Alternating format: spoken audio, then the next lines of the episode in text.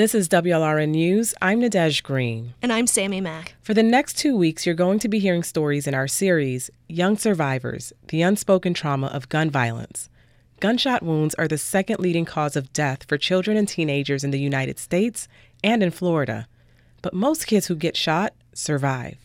Over the past 10 years, more than 850 children and teenagers with gunshot wounds were rushed to the Ryder Trauma Center at Jackson Memorial Hospital in Miami. Their odds of surviving if they make it there are close to 90%. Which made us wonder what happens to a child or teenager who survives after being shot? I couldn't walk fully straight up right away. I had a scar above my eyebrow from my stitches. I didn't want to look like what I had just gone through. My dark place is like I, I stopped doing everything. Sometimes I even stopped taking showers. I stopped eating. I stopped leaving the room, period. That was Maya Passmore and Aaron Willis. Maya is 30 years old now, and she was shot when she was 16.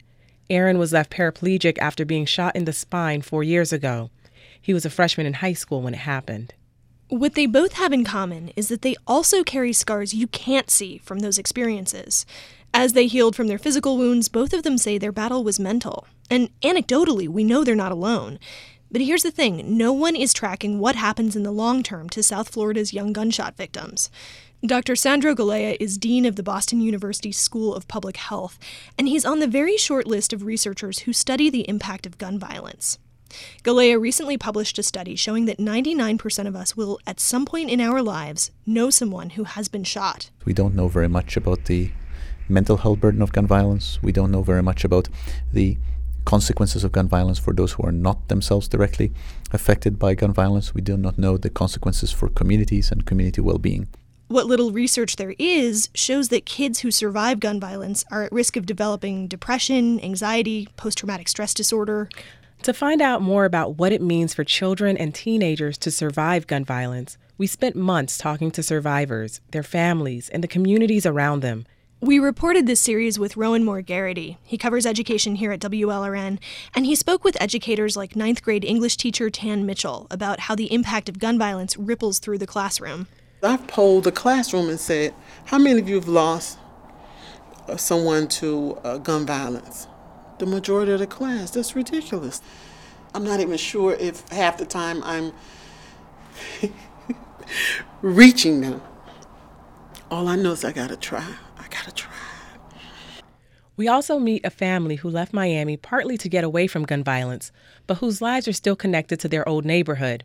Here's Carmen Gonzalez, who grew up in Liberty City. What I'm gonna do? Not go see my auntie? She lives on 61st Street and 14th Avenue right now. What I'm gonna do? Auntie, I can't come to your house because I'm reformed and I'm not coming to the hood no more. Hell no, I'm going to my auntie house. And it's crazy because ain't no telling what's gonna happen when you get over there. it's just stupid. It's stupid. It's stupid. During this series, we'll also bring you into the trauma center, where a team of people like trauma nurse Louis DeRosa work to give gunshot victims their best chance at survival. And then you go home to your kids, your wife and kids, and you're like, and you know, she asks you, "Hey, how was your day?" You know, I, I don't want to, I don't want to tell her the truth. I just say, you know, it was good. It was fine. It was, it was a good shift. Can't say, oh, you know, I took care of a 13 month old because you know there was a drive by and his grandfather was holding him and he got shot in the head. And we hear from the other survivors, the parents, friends, and family members, like LaKayla Limas, a college freshman.